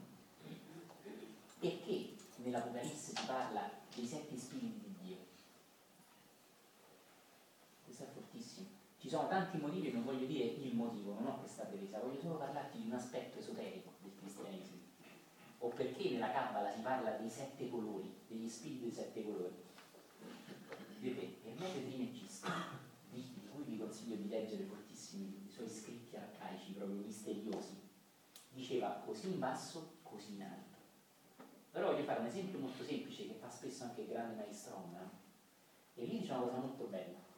Quando dovete incontrare un funzionario, un uomo in un grande ufficio, non è che andate lì e lo incontrate, a meno che non sia San Francesco, ma buono come sta ok? Ma dovete fare domanda, aspettare, superare le varie persone, delle varie porte, okay? finché siete davanti a questa persona che vi dà un timbro, vi dà un foglio e dice ok, torni tra un mese questo è vero anche sui piani più alti. Quando per esempio un uomo lascia il corpo. Quando un uomo lascia il corpo non è, uso un linguaggio un po' mistico, ammesso subito al cospetto di Dio. Deve lasciare prima vari strati, tra cui il corpo astrale, il corpo mentale, tutti quegli strati abbandonati che appaiono alle sedute spiritiche, che la gente dice guarda Cleopatra, guarda Giulio Cesare, invece soltanto gusci astrali abbandonati lì che vengono vivificati dalle mani e dall'energia delle persone. Adesso non voglio portare attenzione sulla magia nera, ma sono verità di basso livello che funzionano semplicemente. Quali sono i documenti che noi dobbiamo presentare nel momento in cui moriamo? Le nostre virtù. Ne ho parlato quest'estate, non so se vi ricordate, nella grotta in Sardegna. chiedo scusa per chi c'era il gruppo estivo di meditazione se ripeto certe cose, ma è proprio qui il caso perché Dante le cita quali sono i documenti che ci vengono chiesti di essere visti per essere ammessi nei livelli più alti? Sono come abbiamo vissuto la nostra vita. E questa è una cosa molto sottile. Cioè, quanto io ho sviluppato le mie virtù, quanto io ho sviluppato quelle virtù e le ho stanze agli altri, tanto io sarò considerato meritevole di passare il guardiano della soglia. forse chi di voi ha vissuto degli stati di premorte o magari ha letto qualcosa, anche se questo è molto più importante di averli vissuti, sapete che una persona in punto di morte o subito dopo morta o mentre sta morendo, esattamente, viene messa davanti alla propria vita, ma non la vede come fosse la propria vita, la vede impersonalmente. Perché? Un po' perché è distaccato dalla propria vita e prima ha vissuto un periodo di più o meno riposo subito dopo morto, perché nei piani alti non ha nessun tempo, questo tempo non è come da noi, no? Dopo questo periodo di riposo, di lucidità, l'essere viene messo davanti alla propria vita. Spesso alla presenza di grandi esseri, che il cristianesimo chiama angeli, custodi, che sono con noi anche nel momento del trapasso, e che a me piace chiamare maestre, entità di cui la presenza è permeata intorno a noi, al fatto che noi possiamo aprirci a loro. Questi esseri meravigliosi ci fanno vedere con una mano sulla spalla e con un enorme amore, come noi abbiamo vissuto la nostra vita. Vedendola, la possiamo vedere obiettivamente e possiamo vedere tutte le volte che abbiamo fatto male, tutte le volte che abbiamo ferito qualcuno, tutte le volte che siamo stati meschini, mediocri, inchiodati dalla paura, tutte le volte, come dico io, che siamo stati dei sorci. E che mentre lo vivevamo di persona non ce ne accorgevamo, ce ne accorgevamo meno perché eravamo molto presi dalla nostra opinione personale. Per esempio faccio male a qualcuno, eh ma pure lui mi ha fatto male. Oppure essere meritato. Mi seguite? Cioè, vengono tinte dal colore del nostro ego. Quando invece lo vediamo dopo morti, la magia è poter vedere tutto questo impersonalmente. Qui c'è una cosa bella e terribile, mi permetto di dire quasi crudele. Noi giudicheremo noi stessi, noi, non Dio che sta lì che giudica, non Dio cattivo sta lì. Fammi un po' vedere Mario Rossi, matematica 3. Storci, compassion, amore incondizionato 5 e mezzo. Meditazione 2 questo io scherzo ma questo è il finto Dio del finto religione un Dio che ti guarda e ti giudica e ti mette la pagella in tutte le cose che devi sviluppare. Dici amore per il prossimo sei meno questo non è il vero Dio che se come dice Gesù il Dio è amore puro ancora una parola questa, Dio è ancora di più di questo, ma forse la parola amore pure è quello che ci si avvicina di più. Dio non è quello che sta lì e ti giudica, ma noi stessi giudicheremo la nostra vita con la misura con la quale terribilmente in vita abbiamo giudicato gli altri. E allora gli insegnamenti del grande maestro, non giudicate, non sarete giudicati, prendono tutto un altro colore da un punto di vista superficiale, se tu giudichi Dio ti prende l'orecchio e fa ben poco a Mario, quanto hai giudicato? Mm, sette volte. Mm, Mario, Mario, eh. Dai, sculacciate, su, no, dicevi. Ma questo non è Dio, questo è il Dio superficiale che l'uomo superficiale ha creato. In realtà, gli insegnamenti del grande Nazareno sono molto più profondi. E uno di questi aspetti che non pretendo di discere tutti, tanto è profondo e abissale l'insegnamento di quest'uomo, che noi giudichiamo gli altri con lo stesso metodo con cui in vita abbiamo giudicato, noi giudichiamo noi con lo stesso metodo in cui abbiamo giudicato gli altri. Quindi se io dico, eh, eh stronzo, eh, il tuo karma, eh, eh, vedi chi sta bene. Quando voi vedete la, fuori io rido, ma perché era un tema di giocosità, perché l'uomo leggero capisce di più, l'animo leggero intuisce di più tutta questa pesantezza della spiritualità, basta queste cazzate. Leggerezza è più è facile andare in alto. No? Così quando tu sei davanti alla tua vita, quando tu sei dinanzi alla tua vita, come allo stesso modo in cui hai detto guarda quello che stronzo, direi guarda quello che stronzo, e sei tu. Terribile. Ma non vedi che sei tu perché sei per la prima volta, a meno che non sia un meditante avanzato vero e conosci l'arte del distacco, vedi le cose distaccatamente, obiettivamente, impersonalmente allora lo stesso diceva, ammazza quello, gli sta bene, e quello gli sta bene. Guarda quanto è stato bastardo con quella, ma quella che è mia moglie. E così le tradizioni esoteriche ci dicono che non c'è una voce che ti punisce, non c'è un dito che dice pussa tu rincarna di nuovo brutto sorcio. Non è questo.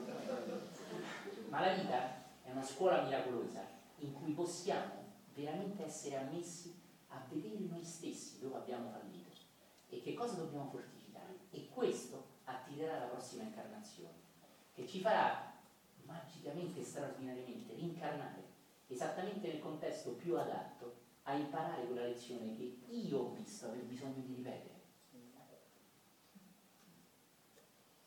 Brutto e meraviglioso, crudele e sacro è meraviglioso. Tu direi, non ci credi, non fa niente, io non ti voglio convincere. Fai bene anche a non crederci. Forse arriverà un momento in cui sentirai che è così, non avrai più bisogno di credere o non credere. Credere o non credere rimane un po' più in superficie in questo. Ma se anche così non è, io non ti voglio convincere. Però chiedi questo, se non lo senti profondamente giusto. Ora, gli orientali, ma di fatto è vero per tutti noi, ci hanno insegnato che l'uomo ha sette porte fondamentali energetiche, ovvero sette gusci che chiamiamo aurea.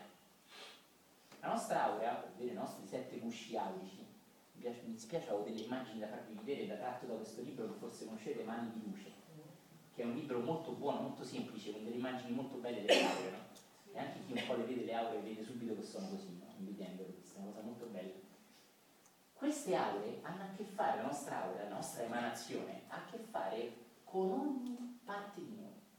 Quindi un guscio di me, che è la parte vicina al corpo, è quella eterica, ha a che fare con la mia energia, con la mia stato di salute fisico, con la mia alimentazione, con col C, come direbbero i cinesi, con l'energia più vicina al corpo fisico che circola anche nel corpo fisico. Man mano le aure si fanno più sottili, più eteree e hanno a che fare con i nostri vari piani, emotivo, mentale, eh, affettivo, di cui parleremo in quinto canto al prossimo, bellissimo. Questi sette gusci sono sette eccellenze quando la persona è elevatissima. Cioè la persona, secondo gli insegnamenti esoterici orientali, deve eccellere in tutti gli aspetti del proprio essere, che vengono simbolizzati da sette livelli. Se voi entrate, come tanti di voi hanno fatto, nella cattedrale di Alghero, uno dei più bei paesi al mondo, di la Sardegna, se voi entrate nella cattedrale di Alghero, sopra il porticciolo, in mezzo ai pescatori che vendono il pesce, in mezzo alla piazza civica dove ci sono gli antiquari, in un posto che amo profondamente, e anche dove è bello andare a fare meditazione. Se voi entrate in questa chiesa troverete due Madonne, una sul lato, una sull'altra, non dico olivetta, ma proprio uno sul lato e uno sull'altro. Una Madonna ha sul proprio cuore sette medaglie, sette medaglie. Un'altra Madonna ha intorno al proprio cuore sette pugnali. Si dice che questa cattedrale di Alghero sia templare. Templariante. Templare. Okay. Essendo templare, che abbia in sé, tra l'altro c'è una Madonna nera dietro, tipica delle chiese templari e così, essendo templare, ha in sé degli insegnamenti particolari. Quali sono i sette pugnali simboleggiati sul cuore della Madonna? Sono le sette difficoltà, i sette livelli in cui l'uomo deve svilupparsi. Quali sono, nell'altra Madonna, le sette medaglie, le sette eccellenze? Cioè il fatto che l'anima pura, elevatissima, ha eccelso in tutti i livelli del proprio essere. Cioè, non è un meditante fighissimo e poi un bastardo con gli altri. E scusate se lo dico in parole molto semplici. Non è uno che fa la carità agli altri, poi però dà pure una pugnalata a quello Jack lo squartatore, poi però regala 100 euro a poveracci. Cioè, non è una persona buona in qualcosa e terribile in un'altra. Quando la bontà è vera, fiorisce in tutto. Quando le radici e il tronco di un albero sono buone, non vedrai mezzo albero fiorito e l'altro sfiorito al passivo. Tutto l'albero fiorisce. Ebbene, curiosamente, questi sette livelli della tradizione orientale vengono richiamati misteriosamente da Dante. Che, che cosa ci dice? Che per arrivare allo spirito della grandezza devi trovare sette porte aperte, neanche una deve essere chiusa. Capite la grandezza di questo? Come se la grandezza della persona sia tale quando è eccelsa in tutti sette in tutto uomo, simboleggiato dal sette come tradizione esoterica orientale. E lo faccio già che vanno i sogni astrali, sogni lucidi, quindi non voglio insistere più di tanto. Noi attaccavo missili micidiali, che i sogni lucidi è buono ma non adesso. Quindi questi livelli di Dante è eccezionale, è, è straordinariamente profondo vedere che Dante nella commedia, perché si chiamava commedia all'epoca, cita queste verità. E chi le ha dette a Dante? Le ha messe per caso? Gli piaceva il 7? Manca una del 7. Perché mette proprio il numero 7? E perché lo mette come le porte superate dai grandi? E è un caso. Allora forse capisci perché sudare sette camicie.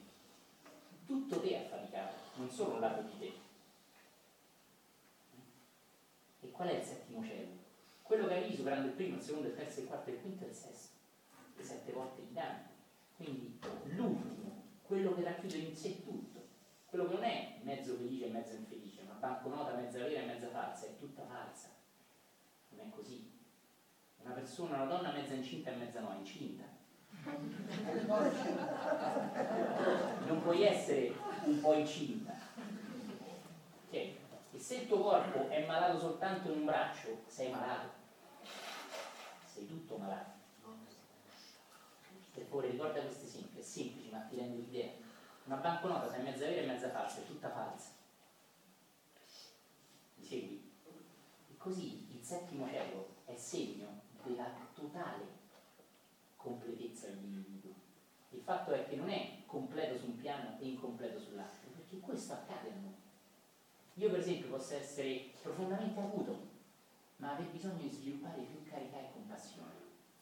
Allora questa mano amorevole, che non è sulla spalla perché la spalla non c'è, che è dentro te stesso, che vibra in te, ti farà vedere, tu lo vedrai con i tuoi occhi, come apprendere dalla vita la lezione della compassione e ti farà nascere nel contesto più adatto a te per sviluppare quella compassione. Non l'acume, già ce l'hai.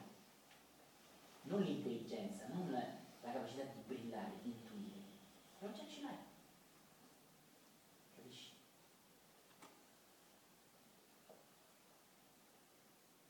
Perché nell'Apocalisse si parla dei sette spiriti che difendono il trono di Dio? Perché l'uomo ha messo a contemplare il viso di Dio è solo l'uomo che è eccesso nei sette spiriti, in tutti e sette. Perché non è alto in un livello e basso nell'altro. Se così è, non è ancora accettato a contemplare Dio. Nella Kabbalah è ancora più chiaro. Gli spiriti dei sette colori, e le aule sono fatte di colori. E quando noi viviamo un'esperienza intensa, importante della nostra rimane un sigillo sulla nostra vita. Un sigillo che non andrà più via e che emana da noi. Persone che vivono esperienze profondamente spirituali emanano questo nella loro aura, anche se hanno vissuto una sola vera esperienza spirituale 30 anni fa. La loro aura ormai rimane marchiata, è un sigillo che gli animali sentono. Che le persone inconsciamente percepiscono come vibrazioni di questa persona. Ma è anche vero al contrario. Le terribili esperienze di bruttezza, di mediocrità, di menefreghismo delle persone emanano continuamente dalla persona. Anche se io non lo dico, che ho un bel sorriso, una bella camicetta, ma sotto ho fatto delle cose squallidissime, io rimanerò squallore questo è simboleggiato nell'Apocalisse come sette spiriti. Dici, ciò che veramente sei, nudo, come il re nudo, no? Bellissimo, il re nudo, il re di me stesso completamente scoperto per come sono, responsabile di me. Non ti voglio attaccare ancora un pippone su questo e ti voglio portare nel prossimo esercizio che ti voglio invitare a fare a chiudere gli occhi e a rilassarti, gioca, non farne un fatto serio. E ti inviterò, ascolta perché ti faccio alzare, non ti mettere troppo comodo. Ti inviterò a immaginare, come faceva anche Padre Ballester con me quando ero ragazzetto, il grande Padre Ballester, di essere lì lì per morire. E lì lì per morire io ti farò delle domande a cui se te le faccio adesso tu rispondi mentalmente, ma profondamente lascia vedere quello che emerge. Però delle domande come se adesso stessi per morire. Non fare una meditazione con dita così. Semplicemente lascia queste domande girare dentro di te. Può trovare qualcosa, può emergere qualcosa, può non emergere, non forzare niente, non spingere niente. Le due realizzazioni vere sono quelle che ti accadono nella pace, nella quiete, nella non performance in uno stato di pace, di abbandono e di vedere che se così è, cioè io nasco per realizzare quello che devo ancora imparare, è veramente tutto buono, tutto buono. Quindi nasce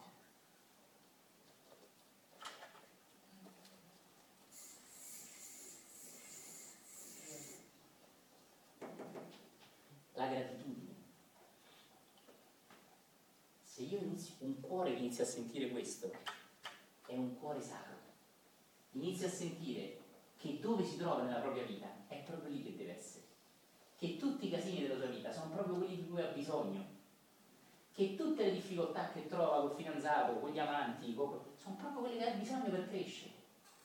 Quando io dico cazzo, beato lui, lui sì che sta bene, in realtà non si rende conto che lui già c'è stato dove sta lui o non ci deve stare perché non deve realizzare quelle esperienze lì, deve realizzare altre cose lui.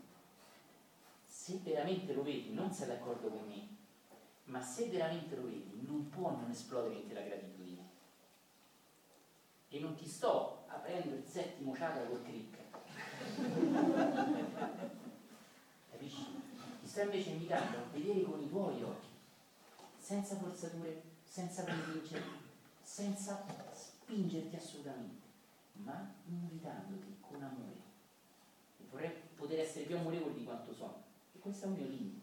E posso fare questo e questo faccio un limite.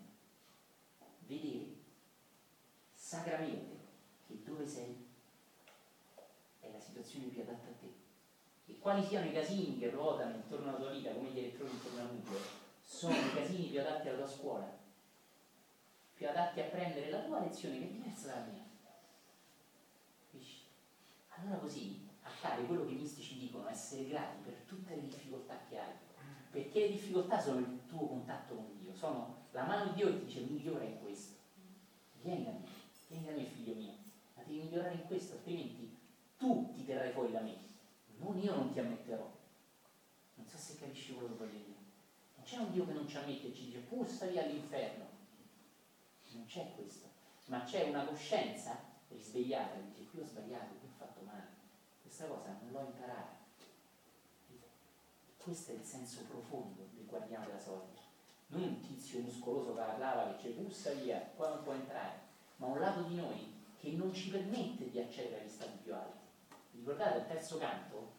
Quando Caronte carica la gente sulla barca, ricordate Dante dice ma perché hanno tanta fretta di salire? Domanda lecita, vi ricordate? Vi ricordate cosa dice Virgilio? Dice perché sentono che è giusto. Vi ricordate? È straordinario, eh? È bellissimo. Questi non è che camminano verso l'inferno, corrono, corrono a prendere le remate, le parolacce, le, proprio Caronte li tratta malissimo e li sta portando all'inferno e loro non vedono l'ora, arrivano veloci, vi ricordate? E tanti giustamente dicono, ma che fretta c'hanno? No, fumano una sigaretta. Dice no, perché profondamente sentono che è giusto così. Bene, questo sentire che è giusto, secondo me, già li toglierebbe dall'inferno, ma non lo dico. Perché sentono che è la cosa giusta. Quando arriva quel sentire, nasce la gratitudine. E quando arriva la gratitudine, se questo è vero, ed è vero, arriva anche la felicità. E se arriva la felicità, non stai più all'inferno. Non so se vedi questa cosa è straordinaria. È la radice della tua grandezza, della tua, di realizzare tutto. Io tutto più posso realizzarlo per me. Ed è libera da qualsiasi costruzione del maestro, del guru, della chiesa, del tempio. Le cose che puoi amare tranquillamente, anche questo è buono se esistono, no? Se esistono c'è un motivo per cui esistono. Ma se lo vedi, hai la cosiddetta via diretta. Non ti servono questi orpelli, questi barocchismi. Vedi da te. Quando vedi i colori, che serve una persona che ti teorizza il verde? È molto semplice. Verde come i campi elisi di cui ci parla Dante. No? Parla come Virgilio nei campi elisi dell'Eneide, no? Per quello dice un grande prato. Vi ricordate Anchise quando esce dalle mura con eh, il figlio Enea e va in alto a vedere la discendenza no? che diventerà Roma, fortissimo, dei troiani che si uniranno ai latini e daranno Roma, in mezzo tu la lupa, un animale che mi piace molto, no? bellissimo questo. E così Dante parla del verde, non a caso, dei campi elisi, no? Di cui Virgilio, di cui prima di Virgilio tutta la lezione romana, se avete visto il gladiatore del film, avete visto comunque i campi, fortissimo. No? Questo esercizio è un semplice esercizio, ma ha un potere potentissimo purificante, diciamo così di autoguarigione. Affrontalo giocosamente e con attenzione estrema, tutte e due le cose, rimpianto. Prima, due minuti di pausa, chi deve andare al bagno vada, vi invito a non parlare nella pausa. Alzate un attimo, stiracchiati ma non chiacchierate, dopo chiacchiereremo. Chi è vicino alle luci per favore, le spenga chissà come si spengono. Lasciate accese solo le candele.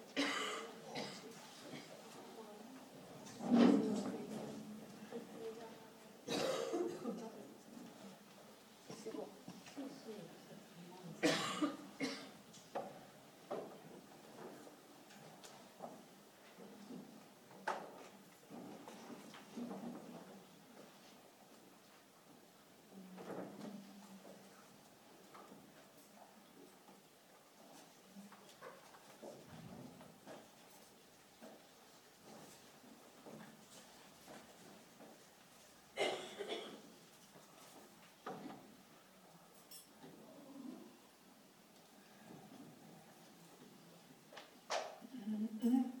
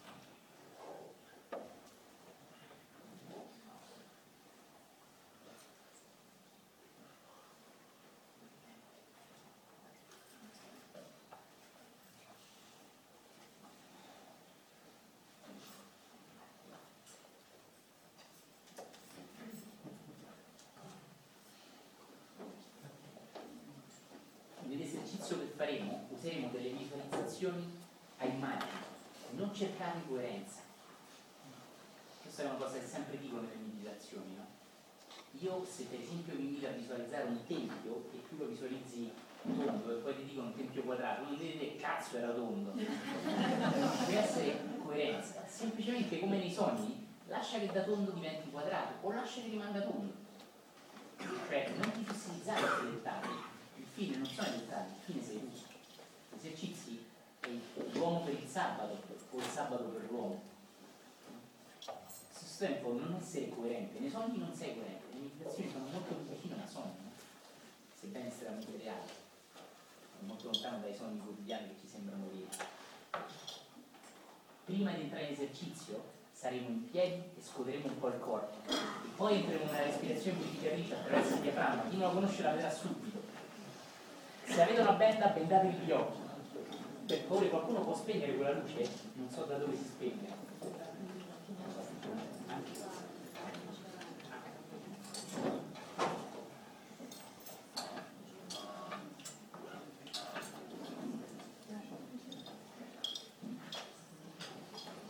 Occhi chiusi, scuoti il corpo.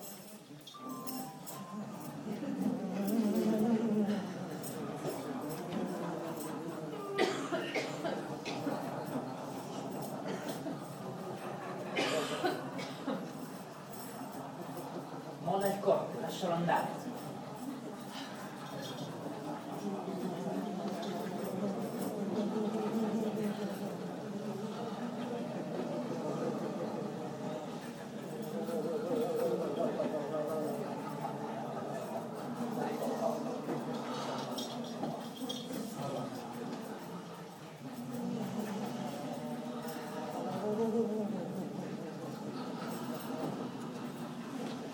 Pronto a serrare i muscoli tendendoti al massimo. Via! Mollo. Prendo aria. Via!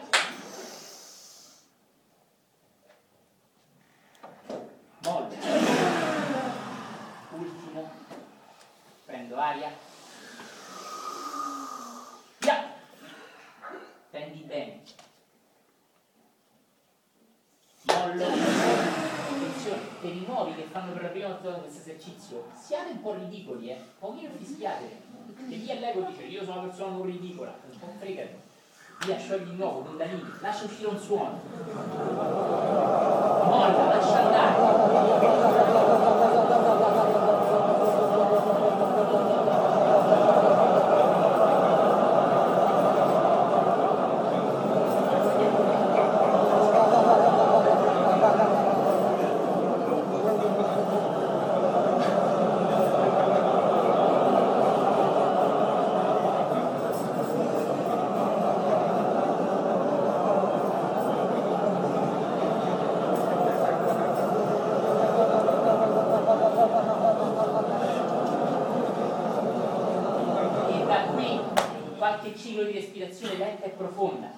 alzando le braccia, riempendo al massimo.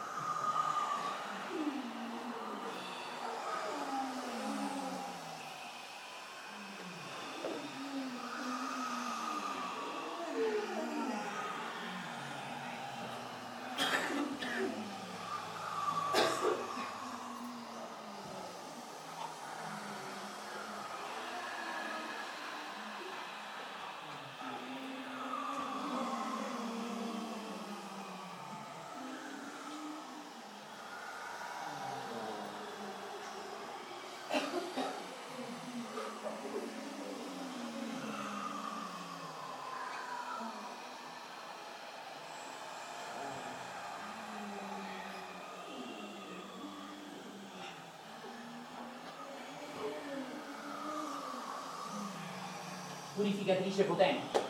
Corto e veloce ora, molla bene il diaframma. Rilassa gli addominali e twista bene il diaframma.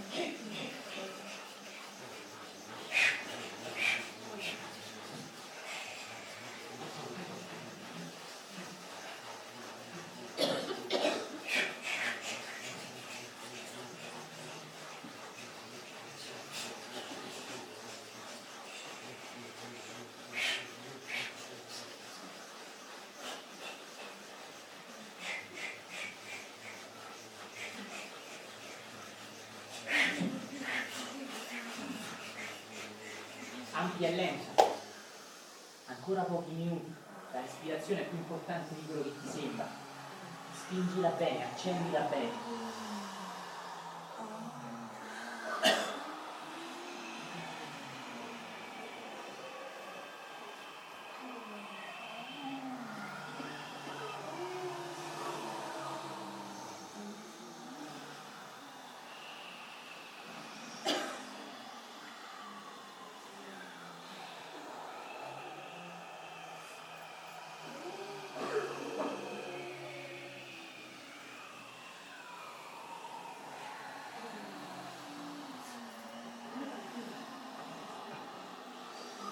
accendila bene. pochi cicli potenti, profondi.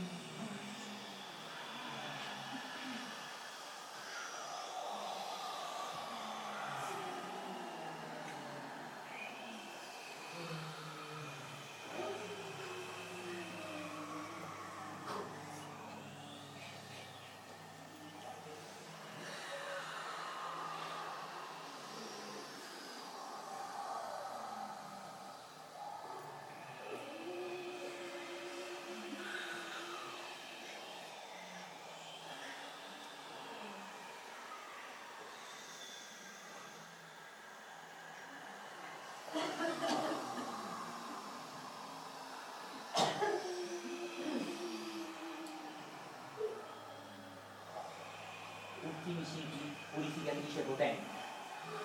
Frusta bene diaframma.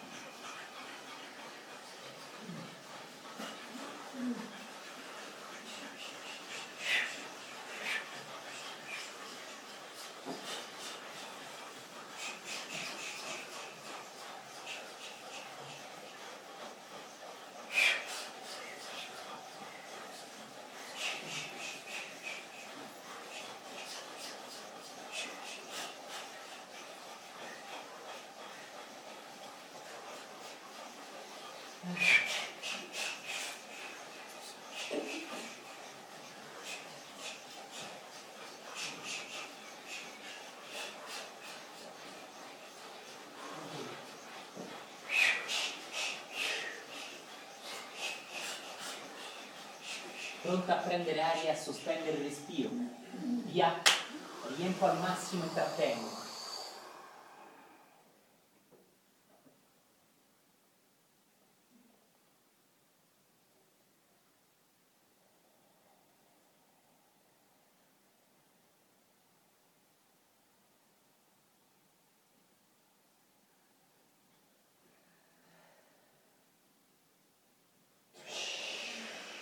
uscire. E lentamente siediti giù, se puoi bendati.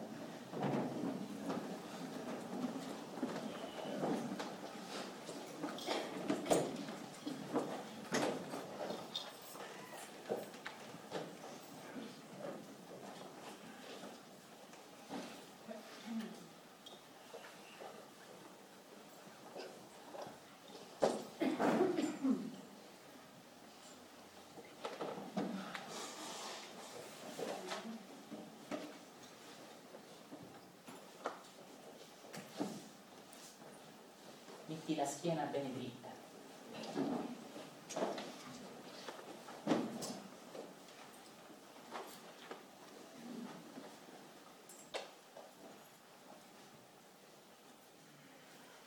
Ricordati, le domande che ti vengono poste non vogliono una risposta mentale, un tema, uno svolgimento, ma far emergere poche parole o poche immagini o poche sensazioni l'arte della meditazione è l'arte dell'abbandonare il controllo. Lascia la logica, la coerenza, la grammatica in superficie. Immergi nel profondo.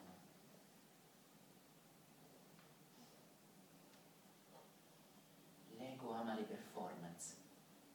Ricorda, la meditazione non è una performance spoglia la tua anima del dover riuscire in qualcosa di straordinario.